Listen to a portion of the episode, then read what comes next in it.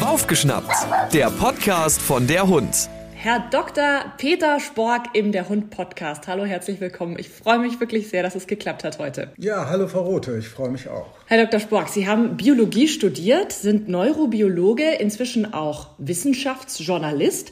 Das heißt, Sie verbreiten Ihr Wissen auf die allerverschiedensten Arten und Weisen und vor allem, und das finde ich ist unfassbar wichtig und unfassbar gut, sie verbreiten das Wissen so, dass es alle verstehen. Also auch Nicht-Wissenschaftler. Und es ist auch oft gar nicht so einfach.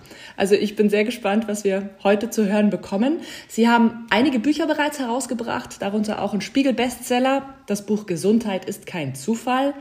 Außerdem der zweite Code. Und das neueste Buch heißt Die Vermessung des Lebens. Da geht es um die Systembiologie. Super cool, Sie haben auch einen YouTube-Kanal, habe ich gerade entdeckt.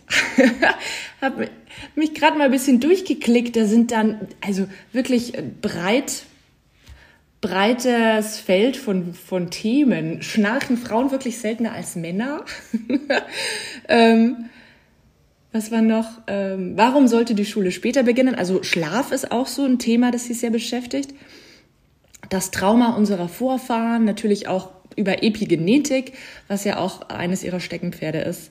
Also super, super spannend, verlinke ich auf jeden Fall auch noch unter dem Podcast. Äh, und jetzt ist der Punkt, wo wahrscheinlich viele sich fragen, hm, ja, aber wir sind ja ein Hunde-Podcast. Wie kommen Sie denn jetzt zum Thema Hund? Also über ein paar Ecken? In erster Linie über die Epigenetik, oder? Ja, natürlich über die Epigenetik, aber man muss schon ehrlich sagen, nicht ich bin auf den Hund gekommen, sondern die HundezüchterInnen und TrainerInnen sind auf mich gekommen. Also ich, ähm, ich war weltweit, habe weltweit das erste laienverständliche Buch zur Epigenetik geschrieben. Also ich kann schon sagen, also es war der zweite Code.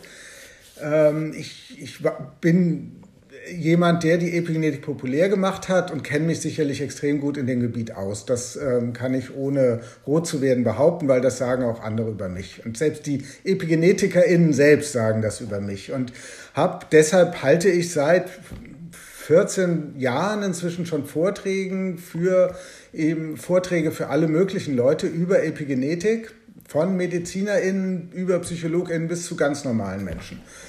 Und dann kamen halt irgendwann auch die Hundezüchter und haben gesagt, hey, wir interessieren uns auch für Epigenetik, können Sie uns das nicht auch mal äh, erklären? Und das mache ich jetzt auch schon, inzwischen seit, würde ich sagen, acht Jahren oder so, regelmäßig.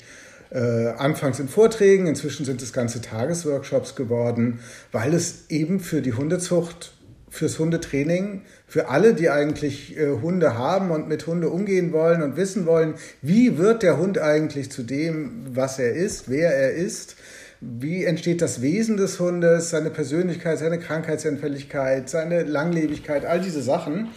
Das hat ganz, ganz viel mit Epigenetik zu tun. Und deshalb ähm, mache ich das jetzt immer häufiger. Von Hunden habe ich nach wie vor relativ wenig Ahnung, aber dafür werde ich ja nicht eingeladen. Jetzt mal ganz am Anfang, also man hört, Epigenetik ist, glaube ich, schon noch so ein Begriff, den viele noch gar nicht so auf dem Schirm haben. Was ist es und ist es neu?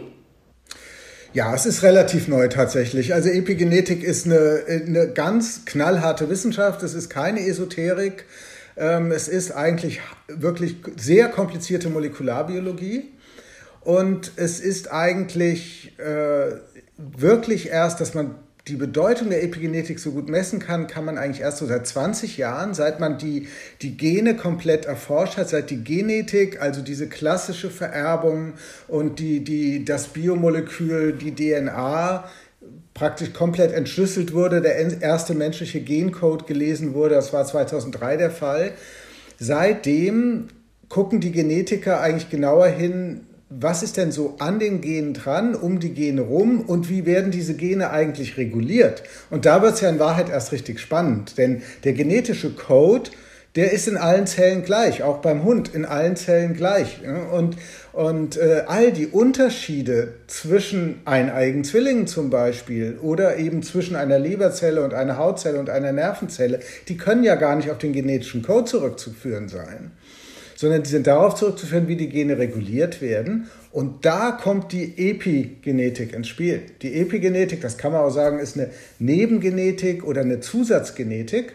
Das sind eben Strukturen, die sind wirklich neben den Genen, auf den Genen, Methylgruppen, Acetylgruppen, die sitzen an, an Proteinen, die neben den Genen sitzen, das, die sind dann acetyliert, suboemisiert, phosphoryliert, ein, zwei, dreimal. Das brauchen Sie sich gar nicht merken, aber Sie sehen schon, es ist kompliziert. Und, und das sagt eigentlich den Genen in der Zelle oder sagt der Zelle, wie sie ihre Gene benutzen soll, welche Gene sie benutzen kann, welche nicht, welches Gen sie besonders leicht benutzen kann, welches sie weniger gut benutzen kann. Also diese nebengenetischen, epigenetischen Strukturen sind wie Schalter und Dimmer, die in allen Zellen ihres Hundes da sind. An diesen, bei Menschen sind es zwei Meter DNA-Faden in 37 Billionen Zellen. Beim Hund sind es wahrscheinlich auch zwei Meter in vielleicht 20 Billionen Zellen. Bei der deutschen Dogge dürften es ein paar mehr sein als beim Chihuahua. Und, und die, die werden eben reguliert durch diese, dieses alles, was an den Genen dran sitzt. Und das ist mega spannend. Und vor 50, 60 Jahren hatte man überhaupt keine Vorstellung davon, dass es das gibt. Und heute sieht man, das ist eine ganz eigene Welt. Und die äh, ergänzt die Genetik oder die macht die Genetik eigentlich erst spannend. Was ist der Unterschied zwischen Genetik und Epigenetik? Ja, also die, ganz streng genommen, wissenschaftlich gesehen, ist die Epigenetik eigentlich so eine Tochterdisziplin der Genetik. Also die Genetik beschäftigt sich tatsächlich nur eigentlich mit dem Gen, mit der Vererbung, aber auch damit, wie was viele oft vergessen. Viele denken bei Genetik immer nur an Vererbung, gerade natürlich Hundezüchter. Die denken daran, ähm, ich muss jetzt, brauche die besten Gene, äh, ich muss den optimalen Deckrüden aussuchen und ich fliege dann um die halbe Welt, um den besten Deckrüden zu haben und dann, ähm, dann habe ich das beste genetische Material, also optimale Genvarianten, die für ein besonders schönes, schlaues, trainierbares, gesundes Tier sorgen. Und, aber Gene machen ja viel mehr. Die Hauptaufgabe der Gene ist eigentlich, dass sie in jeder Körperzelle sind und dass sie permanent angestoßen durch Reize aus der Umwelt aktiviert oder abgeschaltet werden und damit den Zellstoffwechsel regeln. Also und damit entscheiden die Gene permanent darüber, welche Hormone im Blut unterwegs sind, äh, wie der Stoffwechsel arbeitet, wie viel Stress so ein Hund empfindet. Ähm, hat ja auf der Ebene der Gene mit den Zellen in, äh, mit den Genen in den Zellen des Stressregulationssystems zu tun, also in Nervenzellen, in Bauchspeicheldrüsenzellen, wo dann Stresshormone ausgeschüttet werden. Dort werden Gene aktiviert, dann werden Stresshormone ausgeschüttet, Cortisol zum Beispiel, und dann hat der Hund Stress. Und das ist natürlich eigentlich der für uns wichtigste Teil der Genetik. Und dann, je nachdem eben, was für eine Genvariante jetzt da ist, wirkt sozusagen so, äh, um in dem Beispiel zu bleiben, das Hormon besser oder schlechter und der eine Hund lässt sich leichter stressen als der andere. Der eine ist stressanfälliger. So wie der eine eine andere Fellfarbe hat als der andere. Das hat dann mit den verschiedenen Genvarianten zu tun. Und das ist sozusagen das, die klassische genetische Denke. Und je nachdem, welche Genvarianten ich von Eltern oder der Hund von den Vorfahren geerbt hat, ist er eben eher so oder so.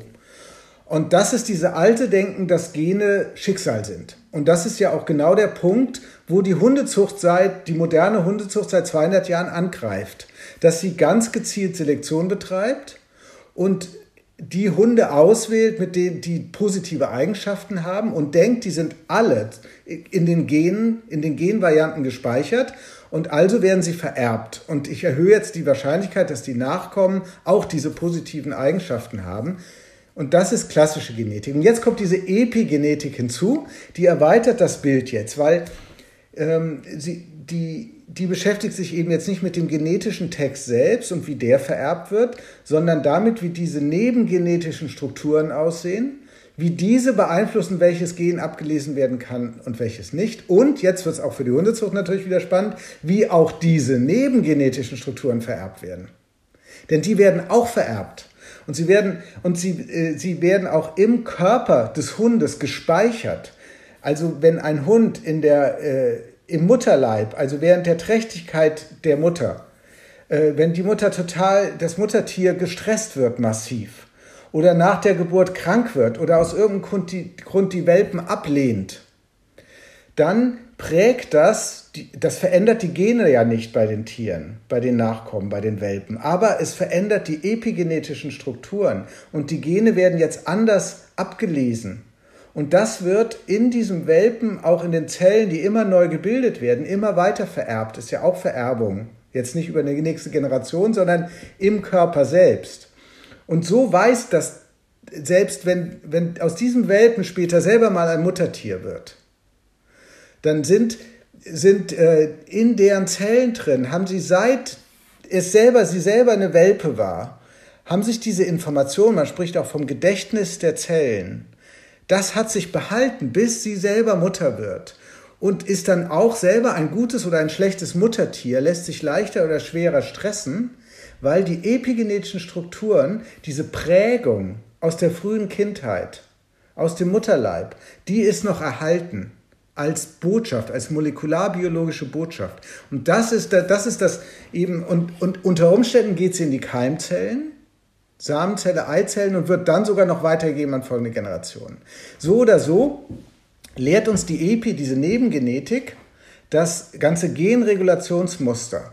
Also die Art, wie, was die Zellen aus ihrem Potenzial an Genen herausholen, wie viel Stress ein Tier hat, ob es eine gute Mutter oder eine schlechte ist, wie intelligent ein Hund ist, wie gut sie ihn trainieren können, all diese Sachen, die ja für sie wichtig sind, die sind nicht nur in dem genetischen Text gespeichert, sondern in der Art, wie er reguliert wird. Und dafür ist die Epigenetik zuständig.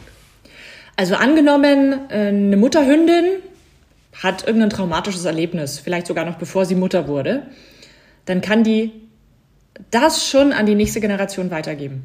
Genau, also sie gibt es erstmal ganz direkt weiter, weil die nächste Generation ihr Stresshormon kriegt, teilweise über die Nabelschnur direkt. Übers Blut, über die Nabelschnur gehen die Stresshormone an die Welpen, die noch im Mutterleib sind.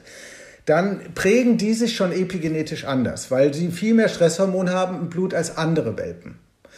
Dann nach der Geburt ist die traumatisierte Mutter, kümmert sich vielleicht nicht so gut um den Nachwuchs wie eine andere Mutter. Und auch das prägt sie, weil es ihnen direkt mehr Stress macht. Dann erzeugen sie sozusagen selbst das Stresshormon. Das prägt sie auch. Das weiß man sogar aus Studien, jetzt äh, sogar Untersuchungen bei Menschen, dass das letztlich sogar ganz ähnlich auf der epigenetischen Wirk äh, äh, Ebene sich darstellt. Das kann man inzwischen alles messen, welche Schalter und Dimmer da wo verstellt werden. Das macht, äh, und, und jetzt wird also aus diesen Welpen werden dann später Mütter, die auch schlechter, leichter sich stressen lassen, weil sie so geprägt sind. Und das überträgt sich dann im Zweifel auch wieder auf die nächste Generation. Und es wird in jeder Generation neu geprägt. Das heißt, sie brauchen letztlich gar nicht diese Vererbung über die, die Eizellen. Aber das weiß man inzwischen aus Tierversuchen mit Mäusen, mit Ratten und so, weiß man das auch, dass tatsächlich zusätzlich zu diesem Effekt auch epigenetische Informationen über die Keimzellen weitervererbt werden. Das ist jetzt bei dem Muttertier gar nicht so wichtig, weil die ja sowieso lange Zeit ihr, ihre Stresserfahrungen weitergeben kann. Aber beim Vatertier ist es wahnsinnig wichtig. Denn der Deckrüde, der ist im Zweifel ja nur ganz kurz mal da oder sie machen sogar, sie befruchten äh, ja sogar mit, mit ähm, künstlicher Befruchtung unter Umständen. Dann ist der Deckrüde überhaupt nicht da, da haben sie nur die Spermien. Und trotzdem wenn das, das Vatertier traumatisiert ist, überträgt es sich auf die folgenden Generationen. Die sind äh, psychisch äh, von der Persönlichkeit vom Wesen anders. Und das hält teilweise bei Mäusen, Ratten weiß man das, bei Hunden hat man es noch nicht untersucht, bis zu vier Generationen an. Also es muss, es müssen nicht die Welpen im Mutterleib sein, sondern das gibt der Vater auch schon weiter, weil der irgendwie mal was Blödes mitbekommen hat. Genau. Also der Vater gibt es halt vor allem über die Samenzellen dann weiter. Und das ist auch nicht nur Stress und Trauma, sondern auch Fehlernährung, solche Dinge. Das ist sehr gut untersucht. Die äh, werden über die Samenzellen weitergegeben. Das ist auch bei Menschen kann man das messen. Bei Menschen, wenn, wenn sie äh, als Mann aufhören zu rauchen oder ganz bewusst mehr schlafen und, und Gewicht reduzieren, verändert das die Epigenetik Genetik in ihren Spermien. Und verrückt. also das ist schon spannend. Das ist super verrückt. Aber die gute Nachricht ist natürlich auch, im Gegensatz zu, äh, zur normalen Genetik, zu den Genen, die wir einfach von Geburt an haben, können wir diese epigenetische Komponente ja beeinflussen. Wir können aktiv was dran ändern. Auch bei den Hunden. Genau, das ist das, das ist das, was die Epigenetik eben so spannend macht. Sie ist eben kein Schicksal. Also klar, wenn jetzt ein Hund massiv traumatisiert worden ist als Kind und der wurde nur geschlagen und in Zwinger gesperrt und hatte keine sozialen Kontakte zu anderen Hunden, dann wird da epigenetisch so viel falsch geprägt sein und noch dazu auch neurobiologisch so viel falsch gelernt sein, dass sie aus diesem Hund wahrscheinlich keinen total freundlichen Hund mit einem perfekten Wesen mehr machen können. Das muss man schon einschränken. Aber solange wir uns hier in normalen Bahnen bewegen, können Sie, diese Effekte sind reversibel. Genau dafür hat es die Natur ja gemacht. Also die Idee dahinter von der Natur, von der Evolution ist, dass sich Organismen anpassen können an Veränderungen ihrer Umwelt. Und das ist ja nicht, nichts anderes, als wenn Sie, Sie als Hundezüchterin, als, als Hundetrainerin, Sie können die Umwelt ihrer Hunde beeinflussen. Das ist genau das, was sie tun. Sie gucken, ob ihre Hunde was Gutes zu fressen kriegen oder nicht und ob sie viel Auslauf haben, ob sie viel Bewegung haben, ob sie soziale Kontakte haben, ob sie eine gute Bindung als Züchterin zu ihren äh, Welpen aufbauen. Das sind ganz wichtige, ganz wichtige prägende Effekte und damit können sie auch negative Effekte aus den Generationen davor verändern und zum Positiven beeinflussen. Und damit, und das ist das Neue. Und deshalb ist Epigenetik für Hundezucht so spannend. Früher hat man gedacht, äh, so Merkmale, es sind ja komplexe Merkmale, die von vielen tausenden Genen sozusagen in ihrer Kombination gesteuert werden und nicht von einzelnen. Sie unterscheiden sich damit massiv von ähm, simplen Merkmalen wie Fellfarbe, Augenfarbe, und, und Körperbau beim Hund. Das ist klar. Das sind, die können Sie mit klassischer Hundezucht sehr gut beeinflussen. Sie haben in 200 Jahren es geschafft, nur das klassische Zucht des einen Chihuahua und eine Dogge zu machen. Aber das sind alles simple Merkmale, die nur von 1, 2, 3 Genen gesteuert werden. Sie wollen ja das Wesen des Hundes verändern. Sie wollen seine Gesundheit beeinflussen. Sie wollen einen Hund haben, der mit ihnen gut arbeitet. Und das sind hochkomplexe Merkmale und das weiß man inzwischen.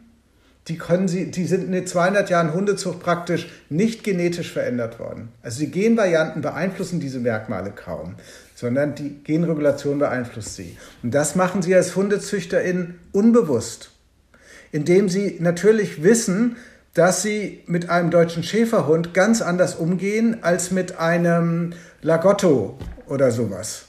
Das, die werden ja völlig anders behandelt von Anfang an. Und auch die, die, die Muttertiere sind schon ganz anders, weil sie auch anders geprägt worden sind. Und damit wird auch eine epigenetische Variabilität oder eine, ein epigenetischer Typ, man könnte auch sagen eine epigenetische Rasse, die wird immer weitergegeben. Und dazu tragen Sie als Züchter bei, die Trainer tragen bei und die Hunde selbst tragen dazu bei. Aber all das, und das ist das Neue und das verstehen so viele nicht, all das ist nicht streng genetisch. Obwohl sie natürlich immer denken, das ist doch überall das Gleiche und der Chihuahua verhält sich doch ganz anders als die Dogge. Also muss es genetisch sein. Nein, muss es nicht. Das muss man erstmal verarbeiten. Genau, also wenn, damit Sie noch Zeit zum Verarbeiten haben, kann ich. Also es ist tatsächlich, es gab in diesem Jahr eine Studie. Da hat man eben mal gesagt, man kann, das ist halt alles erst technisch möglich geworden in den letzten Jahren, weil die Biotechnik so viel, die, die Genomik und die Epigenomik so viel weitergekommen sind. Und man kann heute Sachen messen, die konnte man vor zehn Jahren noch nicht messen. Und dann hat man einfach mal gesagt, wie ist es denn nun? Ich messe, ich werte von ganz, ganz vielen Hunden 200 oder so, die aus der ganzen Welt kommen und die aus den verschiedensten Hunderassen kommen und die verschiedene Mischlingshunde haben. Von denen messe ich oder lese ich den gesamten genetischen Code. Und dann frage ich ihre Hundehalter ganz viele Fragen zum Verhalten ihrer Hunde.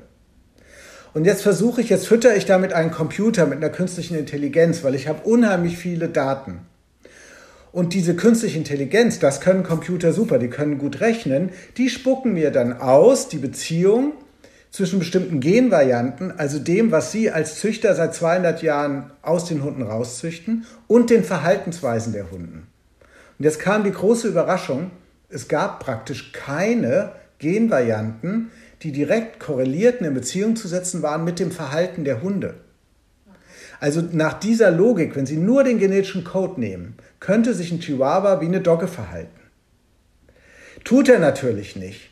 Aber das hat dann eben nichts mit dem genetischen Code zu tun, sondern es hat ganz viel mit dieser Epigenetik zu tun und damit, wie Sie mit den Hunden umgehen und dass Sie an Chihuahua ganz andere Erwartungen haben als an eine Dogge. Ja, wobei man hat ja schon so Sachen wie Jagdverhalten, das jetzt bei anderen Rassen da ganz anders zum Vorschein kommt als bei anderen. Das ist alles Epigenetik?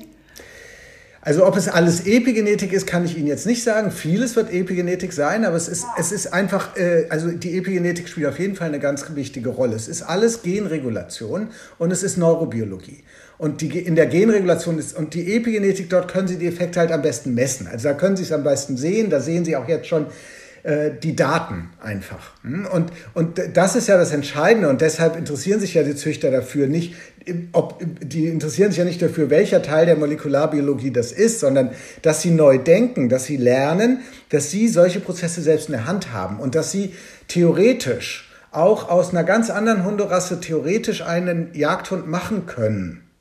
Ähm, und dass das eben dass es theoretisch möglich ist, weil das ist neu. Früher hätte man gesagt, nein, kann ich nicht machen, weil der ist ja genetisch festgelegt. Und das ist er eben nicht.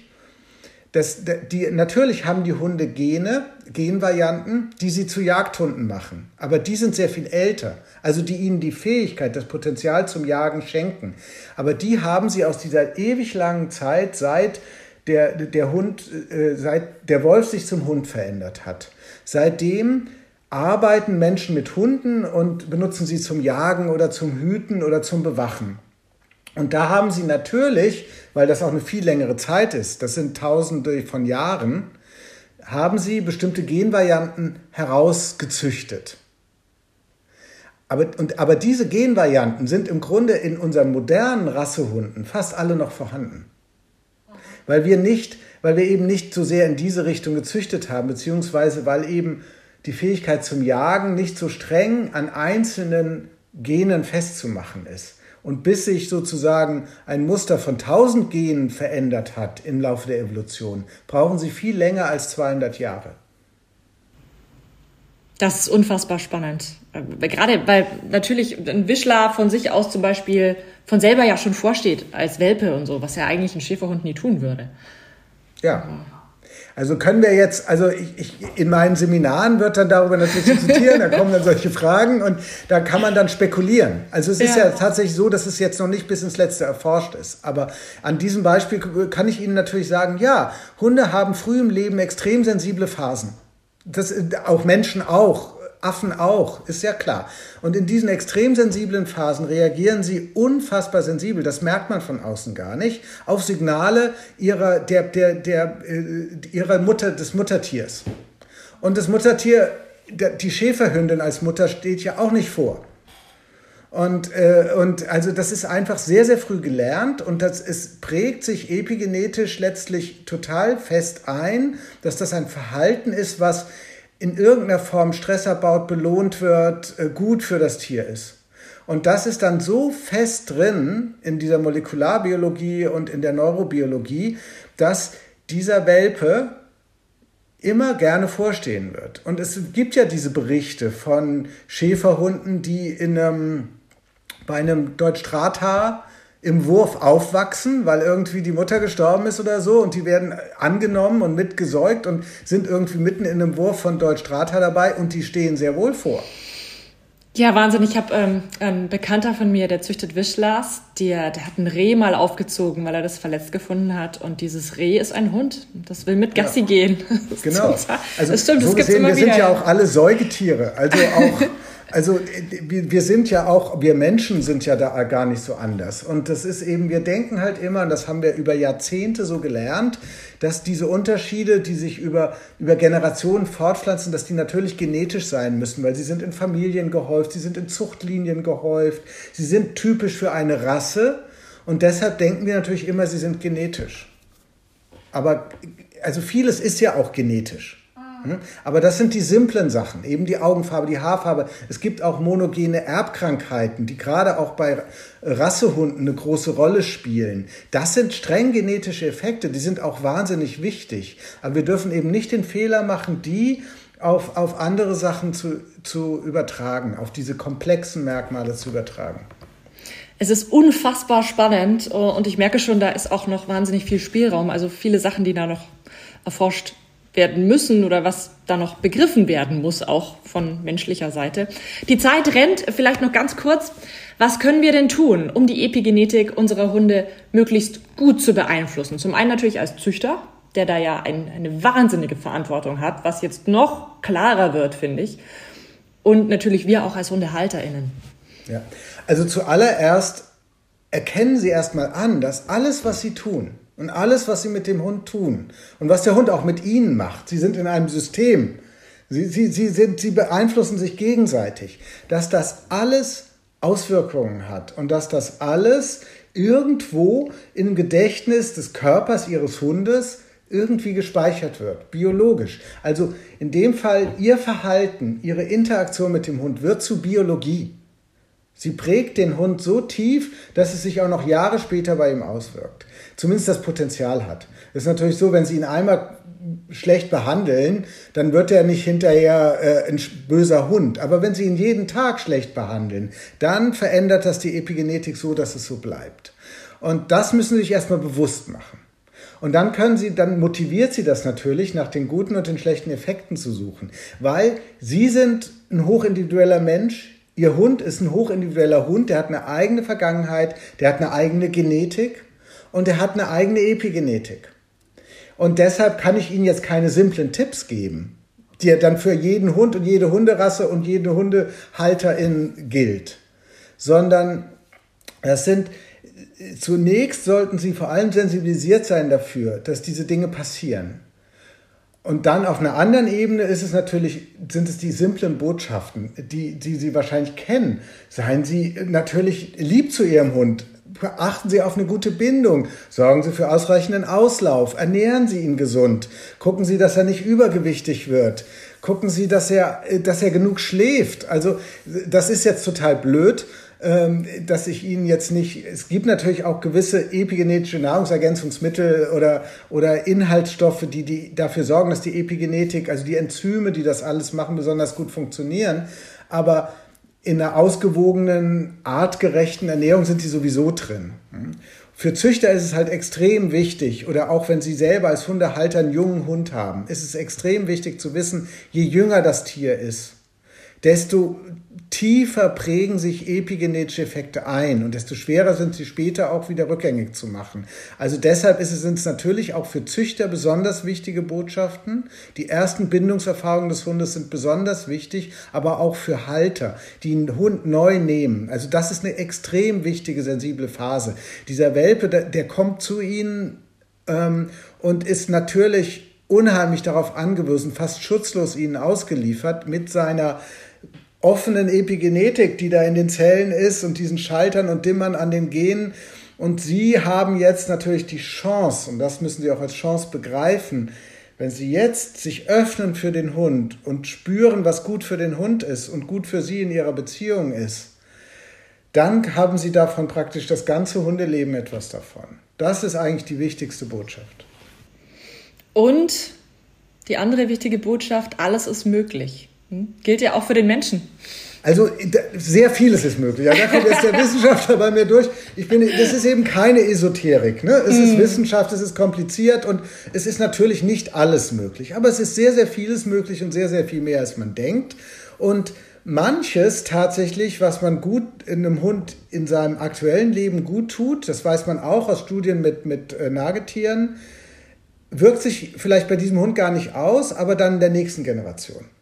Also insofern hartnäckig, man muss dranbleiben, man muss hartnäckig sein, man muss immer wieder das Beste sozusagen für den Hund wollen. Und dann, dann hat man auch lange und über Generationen hinweg was davon.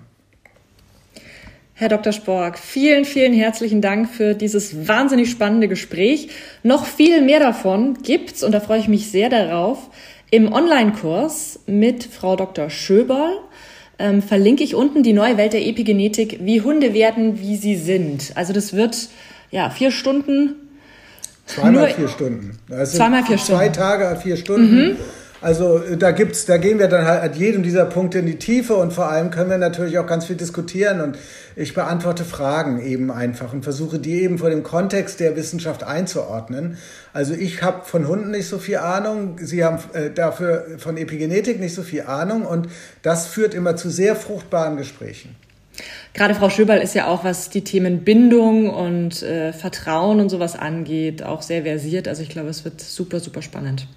Genau. Also gerade bei der Bindung ist halt die Epigenetik, es ist halt auch sehr, sehr gut untersucht, wie diese Bindungseffekte sich epigenetisch auswirken. Das ist genau. Vielleicht noch eine allerletzte Frage. Was hat Schlaf damit zu tun? Jetzt war ich doch verwirrt auf YouTube. Ja.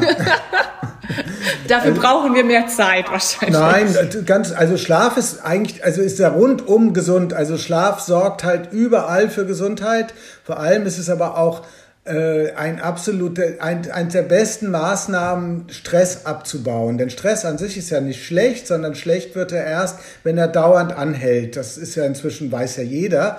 Ähm, und Schlaf ist halt wirklich eine Phase am Tag, oder wo wir extrem Stress abbauen. Und deshalb ist Schlaf so wichtig. Wenn man zu wenig schläft, führt das sehr schnell zu chronischen Dauerstress. Weil ohne dass man es merkt, ist ein unausgeschlafener Mensch, ist, lässt sich viel leichter stressen, ist reizbarer, ist ängstlicher, bei Hunden auch ganz massiv. Und das, dieser Dauerstress, der hat dann krasse epigenetische Auswirkungen. Vielen herzlichen Dank, Herr Dr. Spock. Ich danke auch. Hör mal wieder rein. Das war Baufgeschnappt, der Podcast von der Hund.